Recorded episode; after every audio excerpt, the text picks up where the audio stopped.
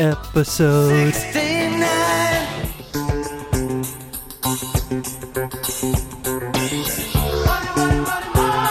Do you remember me telling you this story? Uh, with the boss. Yeah, so yeah, Yeah. I'll bring that up because I forgot to mention that. The main thing that I've learned from these people, just looking at all the episodes we published so far, is how to make successful. Is like a lot of them, time and time again, say,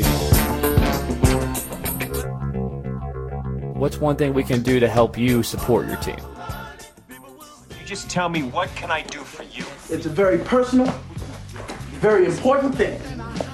Hell, it's a family motto. Are you ready, Jerry? I'm ready. Just want to make sure you're ready, brother. Here it is. Share the podcast. Go! Spot for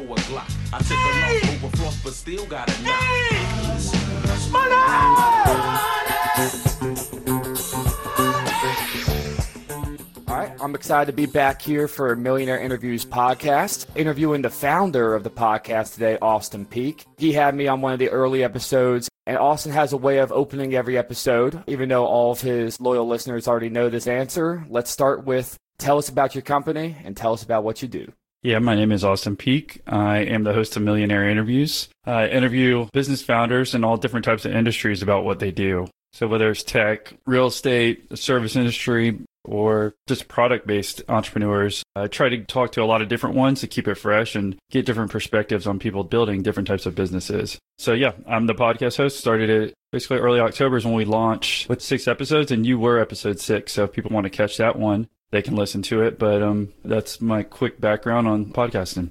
Cool. I'm looking forward to diving into the podcast. But tell us a little bit about your background. How'd you get into podcasting? How'd you decide that this is something you wanted to pursue? Yeah. Hopefully the last 10, 15% we'll talk about the podcast. Mostly why I wanted you to interview me is so people understood that kind of I have a background in business, although I might not be as successful as all the entrepreneurs that I'm interviewing yet. I will be at one point. And part of the reason I wanted to do podcasts is just to, I don't know, feel like I was giving back.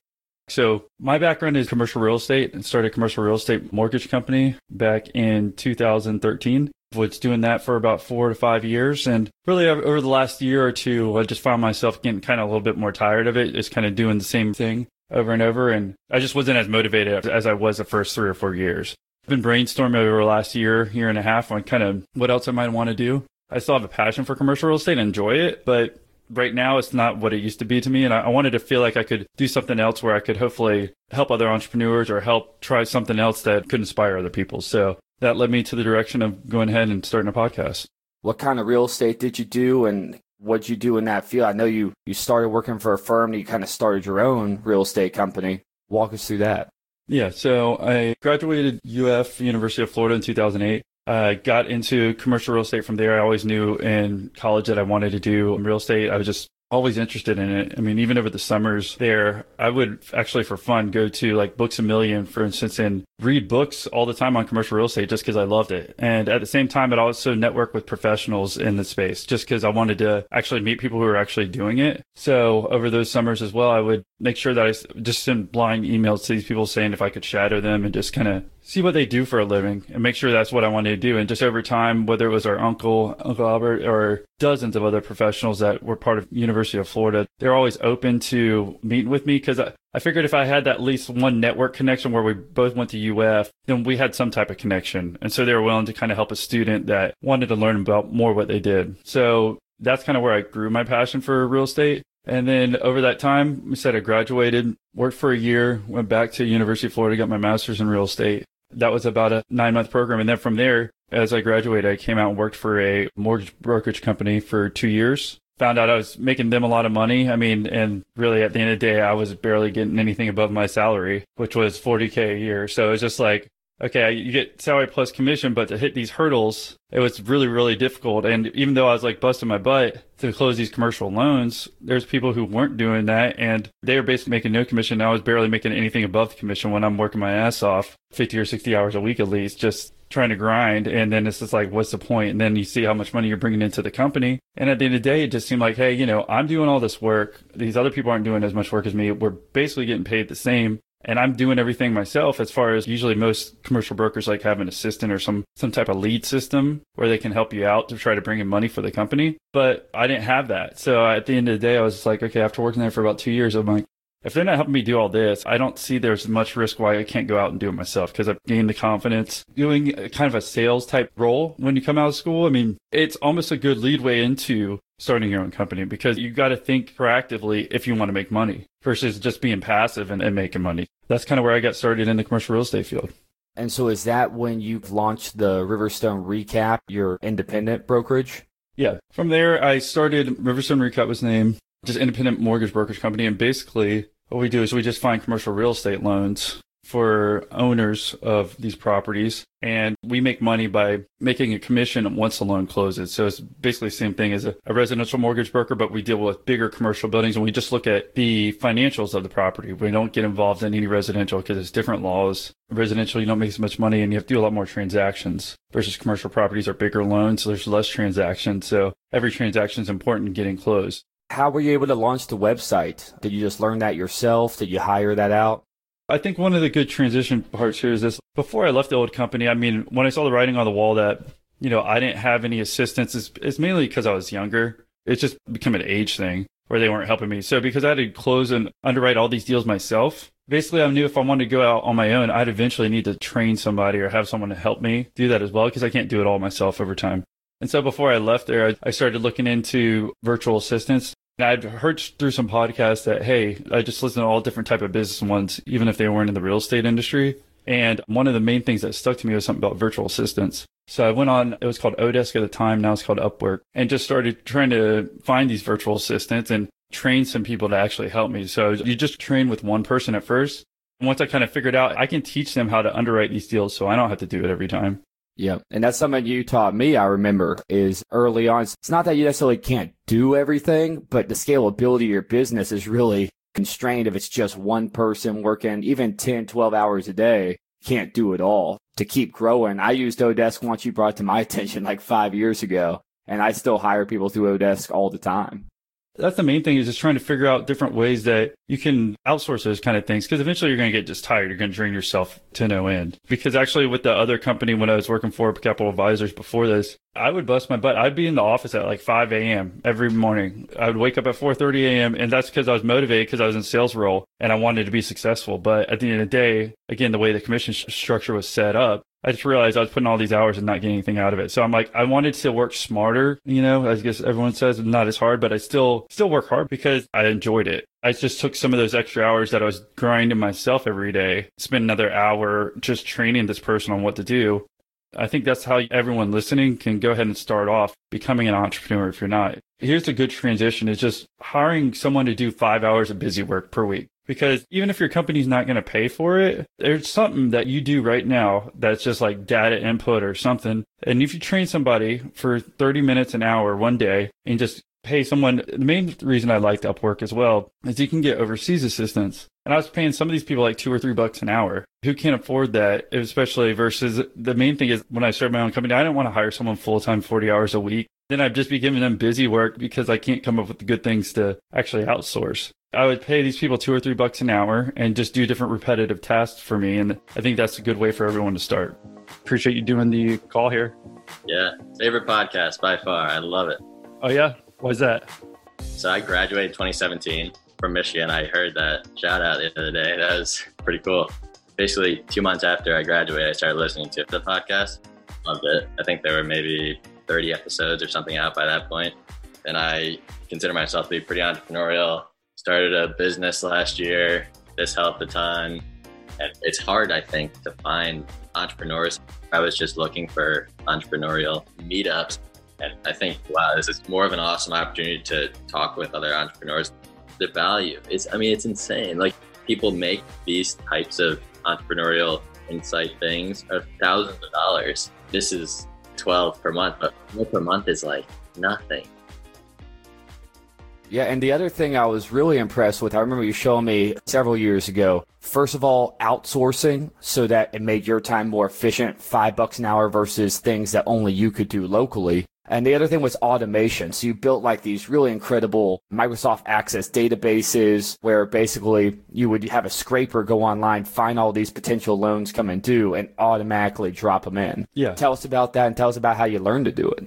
Before, I think you asked me about the website and everything. That type of stuff too. I've tried to outsource the virtual assistant repetitive stuff versus the one off things. And I hired someone off Upwork to, again, if we say Upwork or Odesk, it's the same thing. It became Upwork. I hired someone on there to help me with the website. They kind of screwed it up. So then I just taught myself and it's just via YouTube. You can't figure it out between graduate school and undergrad and all the education together. Stuff I've learned on YouTube is just almost 3x what I've learned. Like it's real world stuff versus theory. So, oh, how could you figure it out? Well, if you've heard of Google or YouTube, you can figure it out. Especially now. Now it's just sifting through the information to make sure you get it correctly. But those are two main things that can help you grow anything in business or really anything in life unless you're just looking at stupid videos. But so yeah, that's kind of how I figure out the putting together a website. That was it really at the end of the day. That was the only risk. Other than that, when I started my company, I was like, okay, I know what I'm doing. It's kind of the same type of business model. I just got to go out and hustle and find these people. And so yeah, you asked me about the database. So that was one key thing I think that differentiated me from other people. I remember when I was shadowing some of those people back in college. I saw the successful ones. You got to have a strategy when you're growing your business, no matter what business. My strategy was if I can find people who need to refinance their commercial real estate loans, I know they're motivated to actually get a new loan done. Then that's going to be my source to making money. What you had mentioned is that basically I created a database and trained more and more assistants to help me do this research. And I have this database of commercial real estate loans that were showing every single month when a new loan was coming due or maturing is what they say. We would do all this research to find out who is the actual owner because the owner of an office building might be office building LLC. It's usually owned underneath an LLC. Well, then we go look up the LLC information, try to back in research who actually owned that building and usually be some type of commercial real estate company, or maybe it's a real estate developer that owns five or 10 properties around the United States. And we take that information that we'd find there, and then we basically start sending emails. So over time, we just put together a process where I'd email these people and then say, Hey, you know, I see that your loan's coming up on this specific retail shopping center or this industrial building. It's coming up in six months. If that's the case, are you looking for a new loan? And really all of them are hopefully if they get back to me, then they send me information on the property. We'd underwrite it and then try to find them a new loan.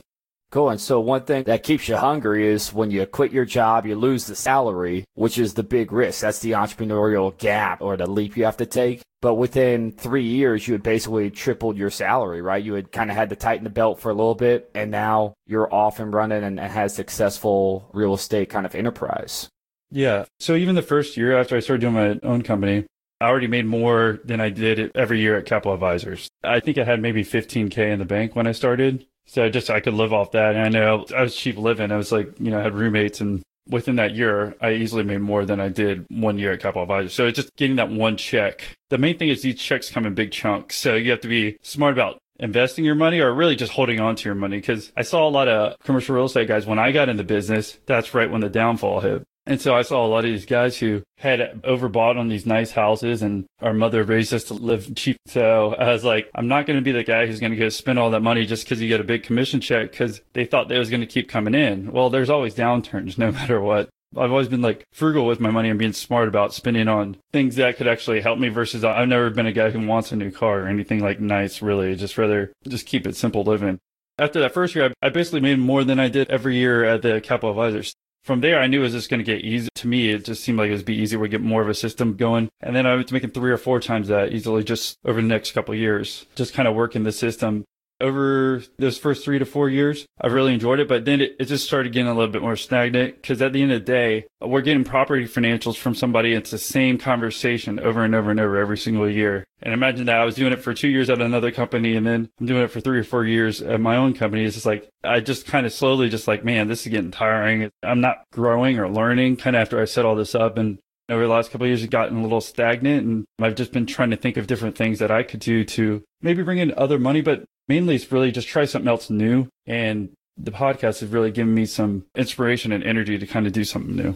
Yeah. And that's really cool. So it's fun that success, you know, you had a lot of success, but it's not all about that. Sometimes it's about a new challenge or kind of a new project you want to take on. And I remember you were a big podcast guy right when it was getting started, like 10 years ago or something like that. You turned me on to a few of them. I think EO Fire or one or two of those that have a little bit of a different platform that I think, you know, it's a little monotonous day in, day out. So you found a niche there where everybody's focused on technology, everybody's focused on this, this, or that. What I love about millionaire interviews is the breadth of it. So you've got guys who started like a metals company, a guy who's got a real estate enterprise, who does sound. That's me in this case. So tell us about your strategy with the podcast. So, you know, you, you told us about why you started it. How did you decide what to do it on and what type of folks that you decide to interview? Some people thought right when I started, I took some podcasting courses on like how I should approach it because I like to be prepared and how I'm going to do things. And a lot of them are like, well, you stick to your niche. If you know commercial real estate, keep doing that. Well, I'm like, I'm getting a little tired of just doing that. So that kind of led me into doing different things. And I just thought it'd be a little bit more fun to learn from different entrepreneurs because no matter what industry these entrepreneurs are in, if you pull at least one thing from each interview, even if they're in different industry, to me, it's, it's interesting because then you can pull ideas because they might not be as open if it was just commercial real estate podcast and I just interview commercial real estate owners. Well, they're probably not going to give me all the details of what like made them successful because they're kind of telling their competition who's listening. Versus I'm, I'm pulling from the, all these other different industries and I feel that they're a little bit more open, I can get in a little bit more details because not necessarily everyone's going to want to start their own beer company or start their own sound company, right? Like in your case. So just pulling from these different ones, I've found that especially like marketing wise or sales wise, you can just learn one or two things from each interview, then it'd be super helpful. That's kind of was my concept. What have you thought about it so far about the podcasting in general? Like some feedback. Yeah. So, I mean, two things I think are really cool is one, the variety. There's a couple reasons entrepreneurs are scared to kind of jump off. One of them is fear, like they don't have enough money saved up. I think you've shown us that you don't have to have a lot saved up. And when you have less, quite frankly, you're hungrier earlier on, you're working harder, you're driving for that early sale, that early money. And you can show that, hey, you might give up that, you know, safety net of the salary, but the payoff's way higher. And that's something you have to kind of paint the picture. The other thing is the idea. A lot of entrepreneurs, entrepreneurs in the making, hey, they want to start something, but they don't have an idea necessarily. How do you get an idea? What's cool about millionaire interviews is you've got like 50 different industries that you're interviewing. So you listen to it day in, day out. Oh, there's a guy who started a law firm. There's a guy who started, or, or a gal who started a, a salon that's jumped into 10 locations. There's something unique about every story and every strategy. By sitting there, you start understanding wow, they did it this way, they did it this way, and one day an idea clicks. Hey, that's something I would like to try. I think that makes it unique. You know, one thing that drives me crazy is technology podcasts. Because when people say technology, what they really mean is software, which is one of the least technological things. And today we've got medical technology, particle physics, material science. But when people say tech, they're talking about typing in words or typing in characters in a software program. So there's so many other great ideas and industries out there. I think that's what Millionaire Podcast helps kind of uncover. Yeah. And the main thing is I wanted to kind of make it longer form and not be the shorter ones because a lot of the entrepreneurship ones that I listen to were the shorter ones or again, they stick to a certain niche. I learned from other podcasts. I mean, when I decided I wanted to do it, it just took a mind shift of also, I'm just taking the energy that I was putting into my commercial real estate company and now putting it all into this because 90% of what my time spent with a commercial real estate company is just out doing sales and hustling. I still have my repeat clients I can do deals with because I kind of got that easily kind of figured out.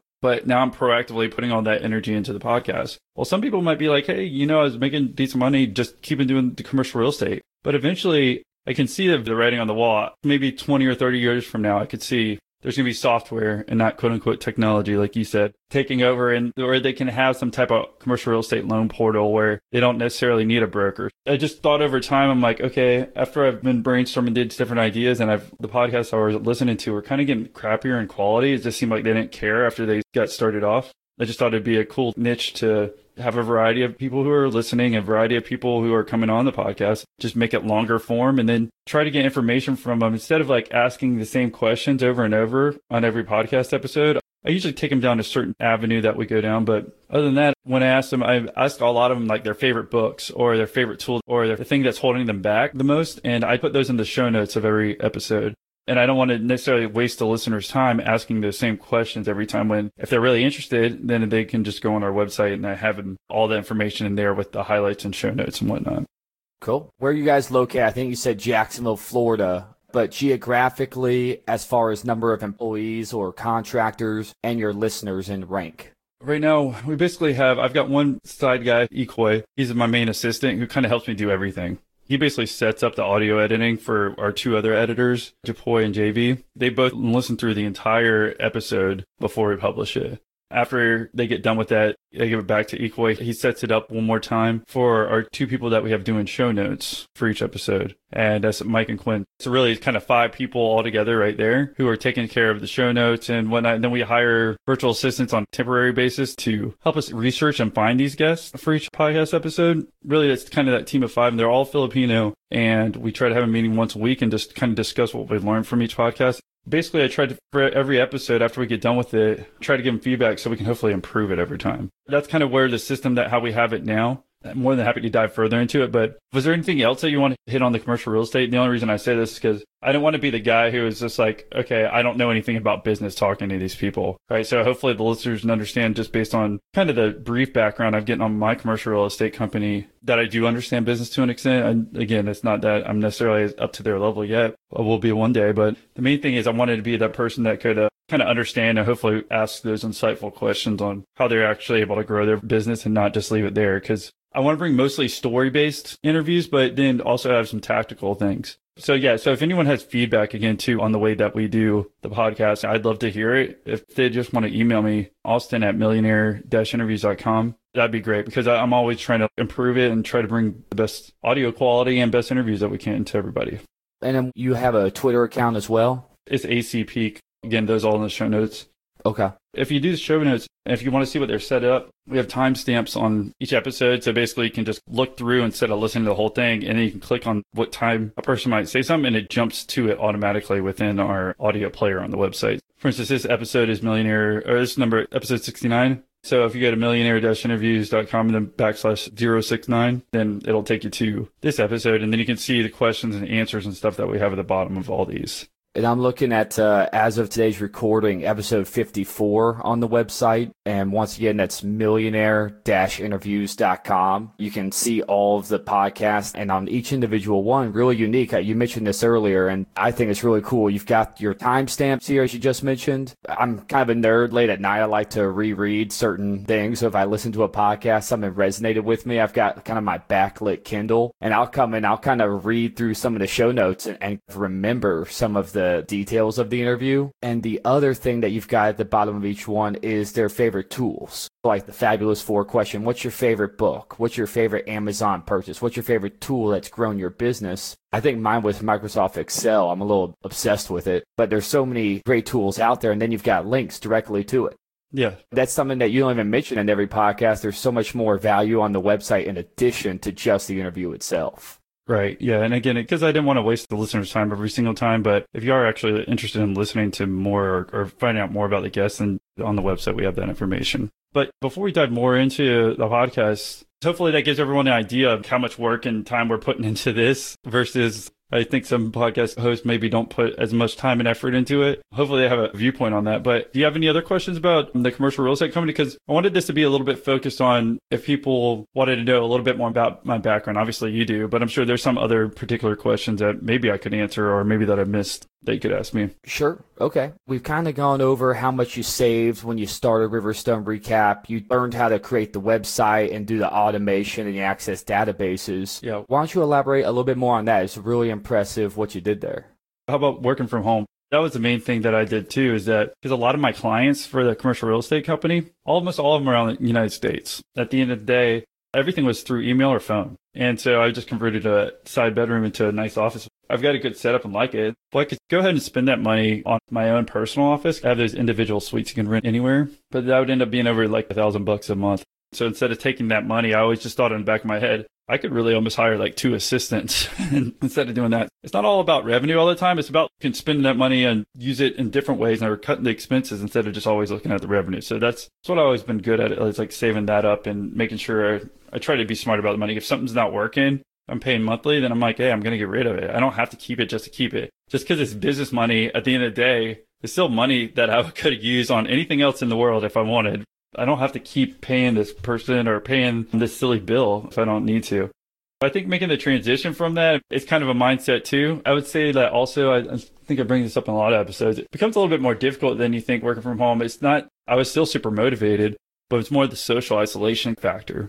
One of the things that I enjoyed when I started doing the podcast as well is I was, it's forcing me to talk to these other people and learn from them. And the good thing is also there's people in different industries. Like I don't necessarily know their background in the industry, so I can ask the dumb question and then hopefully they don't give me shit about it. And I haven't had anyone do it yet, but not being scared to ask those questions. I think some people get scared about it. If, if I was talking to a commercial real estate owner, I might be scared actually to bring up certain, if they say something I don't know, cause I'm like, I've been in the industry for so long, I'd look like a dumbass if I didn't say that. But if I don't know anything about the industry, I, then I can talk about whatever. I think the main thing I've learned too is trying to put systems into place or try to find automated software that can help you grow the business or else you're just going to grinding all the time. Me personally, I never want to spend time like training somebody on how to do something. It's much easier just to do it. But eventually you just got to, you got to carve out some time to train somebody in order to do that or train employees that you have. I would say the hardest thing was when I started bringing people on is how to communicate with them successfully. What have you learned about that when you hired your first virtual assistant? Because again, I want to harp on this because I think this is the main transition for anyone who's listening who wants to start their own company is to do this. No matter what company you're in or what industry you're in, there's something you can outsource. So tell us about your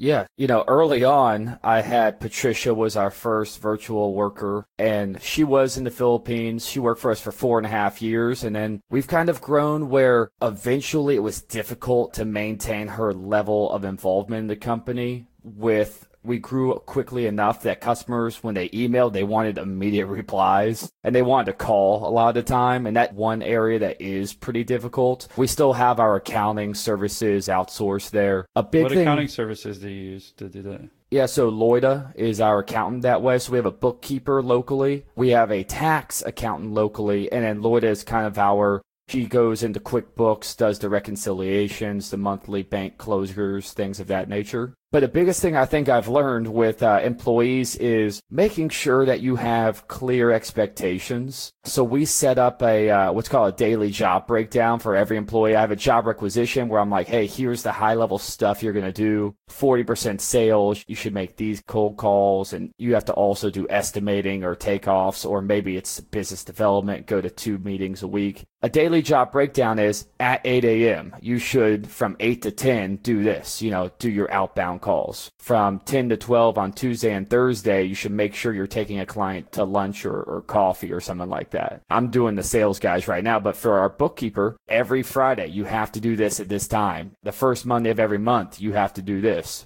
By breaking it down, you set up very clear expectations of what does success look like. Early on, I thought I could just kind of tell people and they would get it. And I realized, first of all, I'm not the best teacher in the world. So that was a learning experience. But number two is they forget or the job evolves and now you don't have a baseline from which it started. Those were kind of the big things I learned as far as how to manage my workforce.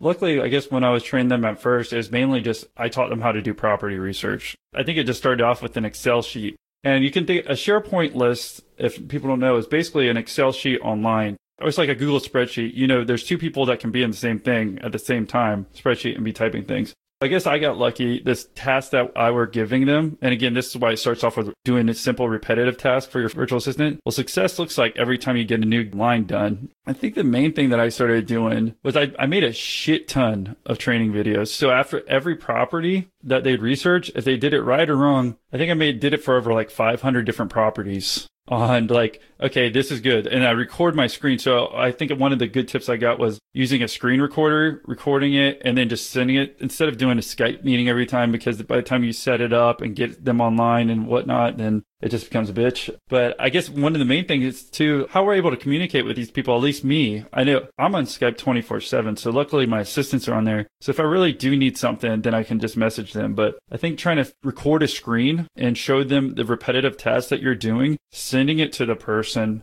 and then showing them how to do that is kind of the first step. I think we both bring up that we've hired Filipinos. Personally, I've tried hiring people in all around the world and I tried different countries. I've just automatically over time kind of going back to the Philippines because their English A is really, really excellent. They speak better English than most of my friends. Other than that, their work ethic in general, again, these are generalities, seems like they work harder. That's been the main buy-in and why we've done that, at least on my end, why I've kind of gone back to doing that because I've tried people in India, Egypt. I don't think I've even tried anything one in South America, but it's just harder to build a team, and that's what I'm trying to do as well because at first hiring the first virtual assistant's easy, but then if you're trying to scale it to two, three, four, then it just becomes something totally different where you're trying to communicate people in an efficient way because then Skype messages don't work all the time, right? Just on one person. One person is easy at first, but then once you get two or three, then you're becoming more of a manager and you got to figure out how to manage these things and talk to these people. That was kind of my main hurdle getting started off is once you start getting and expanding and then trying new things. Because at first, again, it was all on a basically a Google spreadsheet, which is SharePoint. But then I took all those spreadsheets and put them into a database, like you were saying, it was called Microsoft Access, and connected all these things to automate things more. I would find a guy on Upwork who is a Microsoft Access database developer. I basically put together the first connections and everything. But once I wanted to take it a step further, then I hired an expert. He might spend 10 or 20 hours over two or three weeks on it. Over that time, after it come back to me, I would just dive into the back end and try to fix it up a little bit more. So the main thing is I would hire someone to do the main things, but I'm not going to have them tweak all these little things that I know I can do. It's just trying to come up with the concept and relay it to him and have him do that. I think that was the main thing to my success was just trying to constantly figure out ways to automate things and also just continuous communication with the people because you'll find if you stop talking to them, no matter what, even if you assign them a, a job, it just things slow down. They start breaking down and they become not a priority for them. Yep. Yeah, that's uh we call it what is it? Not process breakdown, but it kind of the process atrophies for after a while, so you do have to go back and just make sure you're auditing it occasionally. Yeah, no, that's why I try to do a weekly meeting now because again, I don't want to do meetings. That's the reason I'm, you know, an entrepreneur, and that's why they're freelancers. I mean, they're, they're entrepreneurs themselves, and they don't want to do them. But at the end of the day, it's just like, okay, we have to do it like once a week. That's it. Versus my wife now, she like I think has to do three or four meetings a day? A day. Yeah. so, so it's like, just imagine, I need to relay that to them that, yeah, you try to figure that out like one, one a week versus having three or four a day. The main thing, I guess, over this time, what's kind of kept me driven was I just like really liked what I was doing. I, I never thought of it as a job. So when I busted my ass, even when I'm working at home, some people are like, uh, you know, they might just want to work nine to five. Well, if you really do like it and you want to keep growing it, I just always think of it as a game, whether it's growing the podcast or growing commercial real estate company, Riverstone Recap. It's just like, okay, if I can find something else to tweak and try to make a little bit better, was a website or whatever, that's what I would try to do and just spend all my time doing that instead of, you know, watching movies on Netflix or some silly ass show that everyone's watching this month. I think that's one thing that led to success is just trying to be smart about your time and spend on things you like. I'm just lucky that I like business. So, what are some of your top expenses right now? Both from the real estate firm and through the podcast. Really, probably labor. Other than that, if you're smart about it, I think most people be, the overhead would be like office expenses. But again, I cut that out. That's the main thing. When I'm talking about hire all these people, I mean some of them are working maybe 10 hours a week or 15. Some are working 40 or 50, but most are working the 10 to 15 hour range because they have other jobs too, which is good for you as an employer because then what happens if I don't have any work for them for a month because they stop doing it? Well, then they have the other jobs and then I'm not giving them bullshit work that they need to do. What inspired you to start your own company? Because I'm just trying to think, you know, since we're both brothers and we kind of both start our own thing, if there's any like reasoning behind it. Some people might be thinking. It's really insightful. So as soon as you said you were setting up the Patreon, it was just like, yeah, I'll help this guy. You know, I take a lot of value from it. You know, it's as simple as that. Yeah, I really appreciate that, man. Well, I was going to say, have you checked out our newest Patreon episode? Yeah, I was just like, oh, well, I'm in the car. I'll just listen to it, whatever. But I'm not getting anything out of this. And then you're like, wow, I'm not that naive or anything, but it really did open your eyes.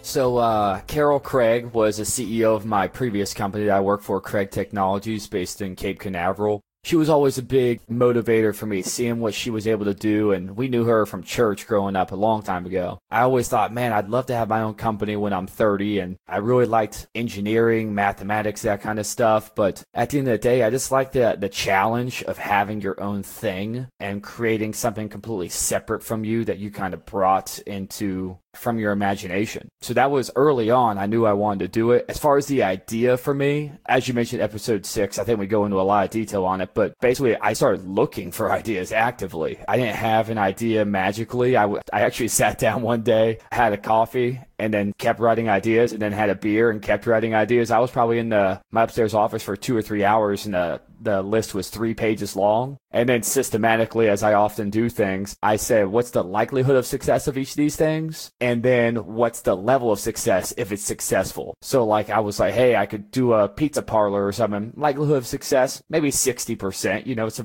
pretty low risk venture. But if it does succeed, how big could it get? Maybe 500,000 or a million a year. I'm just using some random numbers. So I started going down this list of, hey, here's the best ideas. What's the one that has a high likelihood of success? And if it succeeds, what can really blow up to 5, 10, 50 million? Of course, you're just making educated guesses early on. Some of them not even educated. But you're just guessing and trying to come up with ideas. And with the desire to have my company, basically just prototype and learning about soundproofing locally. That's how I combine those two into the company, into commercial acoustics. So yeah, expanding on that question, I mean, I'm just trying to think internally as well, kind of what would have been me. I guess we were lucky. Both our parents were lawyers, and our dad owned his own law firm forever. So I think one of the cool things that I always saw is that he was able to do what he want when he wanted. So it's not really always about making money; it's more about the freedom. And that's the reason I think entrepreneurship is cool. Is you can you don't have to ask for the days off or whatever. Normally you're working way more, but if I need to go somewhere, I don't have to ask anyone for permission. And then if you're smart and hopefully making money doing it, that's the main thing you need to be doing as well. You have that income to give you that personal freedom. So to me, just being able to have financial freedom gives you all these other freedoms. And that's why starting your own business is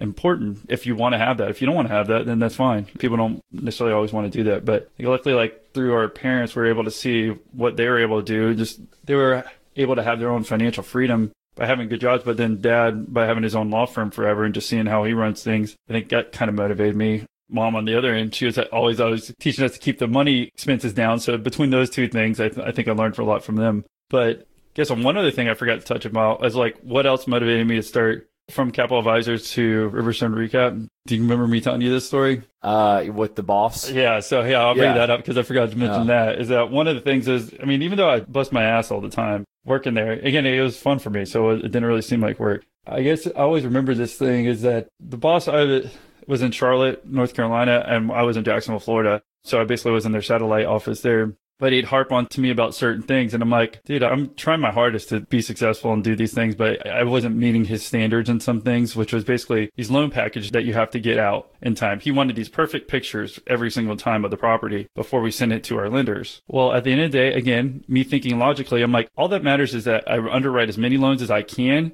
get them to the lender, because the more transactions that they see, then the more likelihood that I'm going to get a loan close we'd go into Google Earth, right, and take a screenshot and do the best pictures we could. But half the time, these owners don't even have nice pictures because they might be in California, their property's in Nashville, Tennessee. They're not going to fly over there to take pictures, and then they might not have a property manager if it's just a single office building. So it's like impossible to get these pictures. I remember he, he called me out in front of everyone. We had like one meeting a year back in Charlotte and just was saying like my packages were up to a standard. When again, I'm like, I know I'm bringing you the most money out of all the young guys here. So why are you calling me out like that? That's one thing to always like remember is you know if there's people bringing in money and doing all these other things successful don't keep harping on the one negative thing. But yeah so he kept harping on that and they tried to embarrass me in front of everybody. I was like i remember okay i'm tired of this you know? That's what lit the fire underneath me to okay i'm going to start my own now. I, I can't i can't deal with this anymore. Then when i left i remember i mean i, wrote a nice email because i tried calling him and he uh, wouldn't pick up. Then just let him know that I would be leaving to kind of start my own thing. And he didn't appreciate that very much. He's uh, he basically called me and just dropped a lot of f bombs on me, just saying that I wasn't going to be successful. He's like, "You're not quitting. You're fired." And I'm like,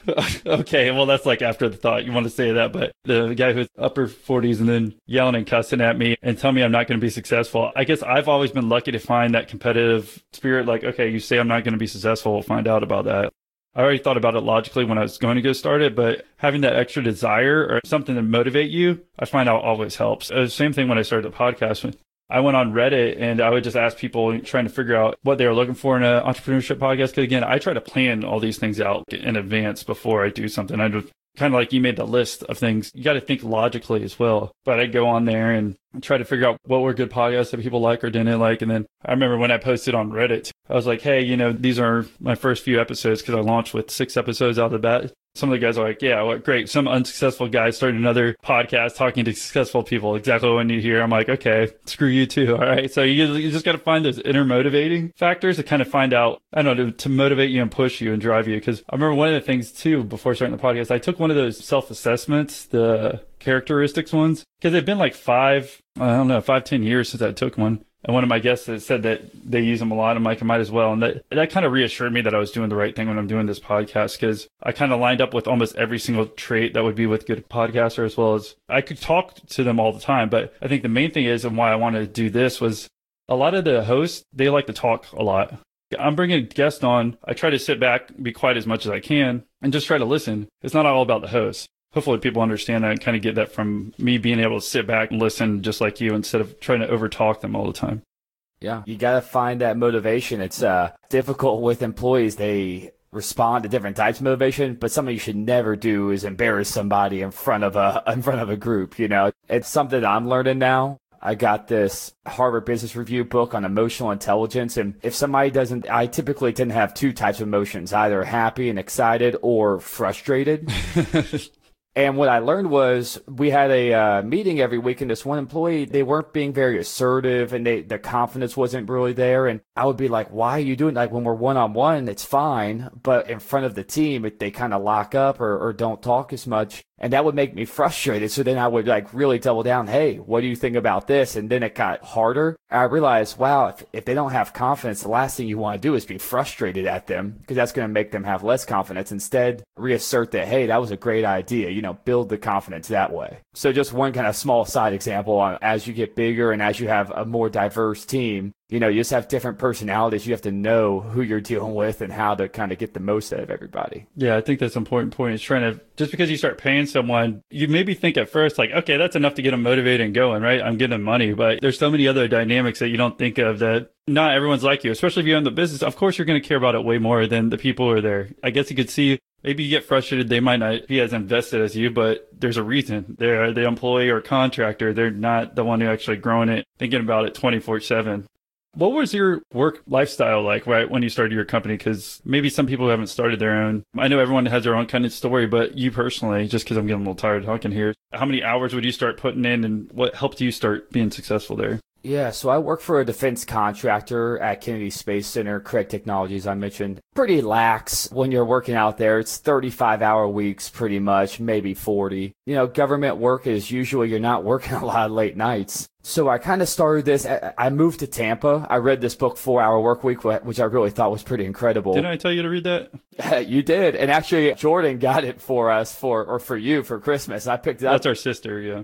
Yeah, I could not put it down. It was crazy. I don't think it's as great anymore now that I've kind of gotten used to the core concepts of it, but some really cool things like stop trading time for money. What can you do? I was like, okay, so I'm started looking at doing my own websites, that kind of stuff. So uh, one thing, it's if you can work remotely one, two, three days a week, do it because that day you can do so much more than you could while you're at the office with the boss right there. So I started working a little bit remotely and then I moved to Tampa working remotely. I still had some pretty big programs that I was in charge of slash like the engineering manager for. And so I still had to work quite hard, but in spurts almost. And then I started doing the side hustle with the soundproofing.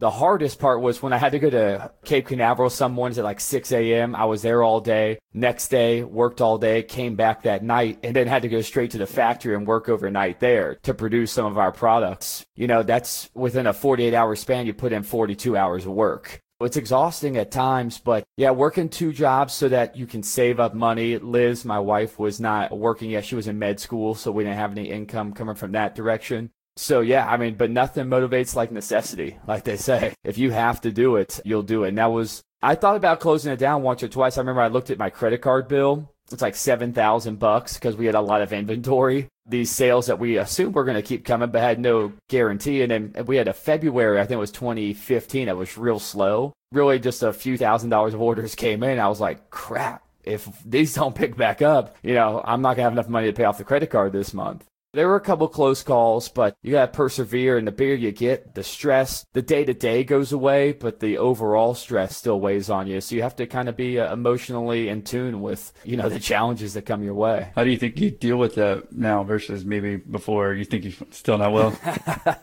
you can ask Liz that question. I think I do a great job. Yeah, of course. but no, I- am not a yeller. I-, I never have been, but I do show maybe disappointment or frustration more than I should. And so I right? Actually, another book is uh, Workplace on Fire, is getting the most out of your employees. Sometimes you do have to discipline or say, hey, you didn't do a good job here. But 90% of the focus should be on the positives. That you're doing a great job. Thanks for everything you do. Because even though you're paying them, at the end of the day, they're making you money too. It's a bilateral relationship. So we offer profit sharing programs with the company and other things like that that help you know, even if it's not actual equity, there is a partnership or a collaboration there. Yeah. And do you think that, that helped you out a lot?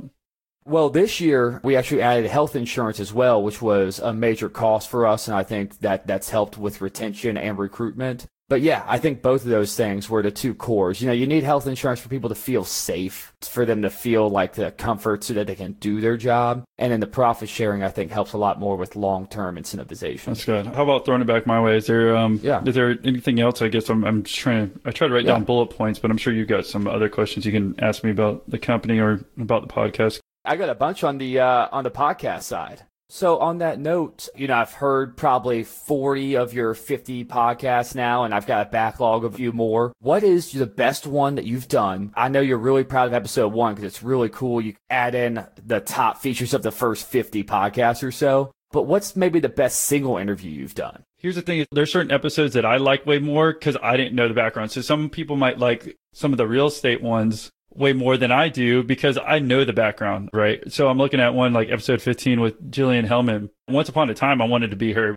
Girl busts her ass like she's no nonsense even in the podcast. I think I bring insightful questions because I've got the background of having a master's in real estate. And then I'm also a CCIM, which is designation of the top 1% knowledge base wise in the industry. So to me, it's cool because I got to talk to her. But again, I know a lot about her background versus if I'm going through these episodes, I'm looking at episode 13 with Sammy, blacksocks.com. That guy is in Europe. I had had no idea who he was beforehand. So like talking to a guy who's owned this sock subscription service when I'm in Jacksonville, Florida, again, he's in Europe, being able to connect with these people, it's amazing. Who would have thought back in high school that I'm talking to people all around the world about growing their businesses, not just in the US or just in Florida or, in my city? I think overall, that's the concept of trying to talk to people not only in different industries, but different areas, because then they have different life perspectives as well. To me, I like a lot of the foreign ones. When you have a foreigner coming across seas, and that takes a lot more balls to go from a different country and then come here in the U.S. and grow your own business and leave your family and friends behind. Just think about that for a second. Like, oh wow, I had to give up going to dinner with my friends one night versus leaving all your family and friends behind. So those are ones I always find personally to me most inspiring, but other people might not, especially if they're like, they've heard that country or maybe their English is not as great. But I mean, I can understand it's fine for me. I, I like it. We're looking at more of them. A Soundboks one was kind of cool because me personally, I'm into music. That's episode 23. I really just like music and I always saw how they made these speakers. I thought that was awesome. Versus some of the foreign ones were like episode 9 and episode 16, if you check those out. So I'm just scrolling up from the bottom up. If you go to the website, we got all these cool pictures that we do for each person. Just trying to pick different ones. Episode 32 was pretty awesome for me personally because he talked a lot about marketing. Adrian Salamunovich. And again, I'm not going to say which exactly one is my favorite. To me, my favorite one is when a podcast guest shares it. So I'd say a little over half have shared it, but some of them still don't want to share it on social media.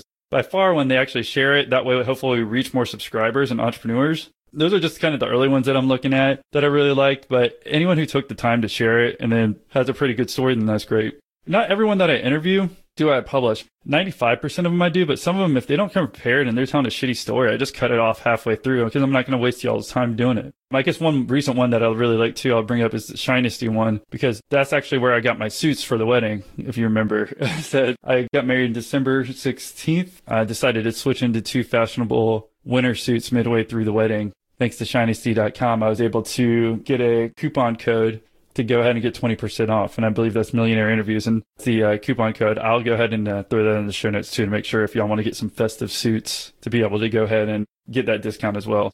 Again, each one brings different perspectives. Some that I really like, other people might not like, and then some that I don't like, other people might like. So uh, just kind of back and forth. I think the main thing that I've learned from these people, just looking at all the episodes we published so far, is how to make successful. Is like a lot of them, time and time again, say marketing and sales. That's what I spend the bulk of my time doing with the podcast now. I recorded so many episodes up front because I wanted to make sure right when we launched that I'm trying all these different things to market in and try to get new listeners. So, on that note, what's one thing that your listeners can do to support? I know you've got your team of support staff and you're starting to monetize and bring in revenue through the podcast. What's one thing we can do to help you support your team? The main thing is just sharing the podcast. If we get more subscribers or more listeners per episode, oh, then we can get more ad sponsors or get an ad sponsor. So right now we're finally talking to a couple. I wanted to make sure we got to a level that was appropriate before we started doing that. But right now per episode, we're in the thousands. We really need to hit over like 10 plus thousand per episode. And if I want to keep doing this, because again, I'm paying all these people to help edit it and try to do a good job. I'm obviously taking my time to train them because even at first they tell me they've edited other podcasts and I'm just such a perfectionist with the audio quality is that I would go back, teach them what they were doing wrong. And I'm like, this is the way I want it. So they might spend two to three times longer per episode doing it. And most people, even if they edit it, half of them don't even edit it, but they might have an editor spend an hour or two. I have one guy who preps it for an hour or two. The first guy take out all the ums and the ahs. Equally preps it. Deploy does removes all the filler words and whatnot. And he spends about four hours, I guess, on each one. Then I have Jenny who does the intro and tries to get any other silences or, you know, kind of cut things down and remove any of the popping P's. That's always become annoying to me on certain ones. So I have her do all that. And then equally again at the end, once he normalizes it and makes sure the volumes are hopefully up to par. Now, after that, we finally have two people who do the show notes. This costs money and time. So that's the reason eventually I have to make some money from this. And hopefully if people enjoy it enough, they'll share it because if you enjoy it and you get value out of it and you share it, that's all I'm asking. I'm not even asking you to pay like anything. The more we grow, then we can get advertisers and then I can do this full time. I mean, really, I am doing it full time right now, but I can't constantly do it full time if I'm never going to get paid from it. That would be the main thing to support is please just take time to send it to somebody else. Or like I said, if you go to the, the actual website at the bottom, we have all these links that you can go buy these things that these people are talking about. And we get affiliate commission, but we get like five cents per Amazon transaction or whatever. So it's nothing big, but those are just a couple few ways. And the main thing again is just sharing it. Cool. Okay. Well, Austin, I really appreciate you having me back on here. It's fun and look forward to maybe doing a follow up in uh, six or eight months to kind of see where you're at. It's amazing you guys already have a thousand plus per episode listeners after only five months into the industry. So I think you'll pass that 10,000 mark here in the next uh, several months. And I think the listeners, uh, including myself, are more than happy to help continue to share the good word. Yeah, no, I appreciate that. And one thing I was doing too is if you want to see all that information compiled in one spreadsheet, if you go to millionaire-interviews.com forward slash list, basically I'm going to take every guest that we have on each time and going to keep adding into this list of, okay, what's their favorite book? So you don't have to click on each episode and see at the very bottom, but then over time you can be able to sort them. It's up and running right now. I just put a launch page together and by the time this episode goes live, Walker, because I know you're looking right now, that it'll be ready to go. So you can just sign up there. Again, just take the time to share it if you don't mind, whether it's on social media or any other way. I mean, like I said, with, with your customers or anyone who you think could benefit from listening, I would really appreciate it. So with Patreon, I heard it many times because you have that many episodes of sign up.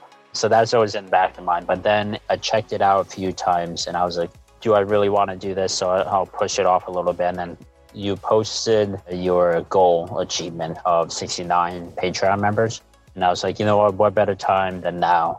Originally, I was going to go for the lower one, the $9 a month. But one, I want to have the conversation with you. But two, I always find that anytime I cheap out, I always find that I want to return it and upgrade to what I really, really wanted. So that's why I'm paying the higher one, if that makes sense. But it was just constantly pushing it off, pushing it off. And then I would just like, fuck it. I already listened to all of them. So why not? Cool. And I know I've shared with my team the marketing episodes, especially, and as well as the sales episodes with my sales team. There is a lot of really awesome content in there, and uh, I know we're looking forward to it for months to come. And again, I guess you asked me about my favorite episode. Yeah, I'd, I'd have to say it was episode one because I spent so much time taking those clips and putting together. Again, this is through research and understanding before I launch. I'm like, okay, which one's going to be the most listened to episode? And I went back and looked, and everyone kept saying episode one. So I'm like, okay, if I put all these hours into this episode one, hopefully it gives a preview of all these ones coming forward and that we're ready to go and that we're prepared. Because one other thing with the preparation thing is even though we've launched 50 plus, I always stay about 30 episodes at least in front. And that's just because to make sure we have enough time to audio edit and put all these pictures together and all these different things and these processes. So again, yeah, eventually it comes down to a numbers game that we have to start making, generating some revenue from the podcast to keep it going. And if you want to keep seeing more of them, just take the time to share and We'd really appreciate that. All right, Austin. Thanks for your time. All right. Thank you. Bye. Thanks for tuning in to this awesome episode. Hope you enjoyed it. After careful deliberation, I've decided to release my top 10 episodes. So get out your pen and paper and write down these episode numbers. Episode 2 with Matt Gallant, Episode 11 with Eli Crane, Episode 24 with Jonathan Burlingham, Episode 32 with Adrian Salamunovich, and try Episode 34 with Don D. Costanza, Episode 36 with Dan Fantasia, Episode 38 with Aaron Kraus, and then try Episode 39 with Luther Cyphers, and our last two episodes here Episode 62 with Andrew Sykes, and Episode 63 with Dan Cohen. Wait, wait, wait, wait, hold on. Before you go, I'm sure you know by now we have plenty of Patreon episodes to fill your passion bucket up with more business interviews. So check that out. Just go to millionaire interviews.com forward slash Patreon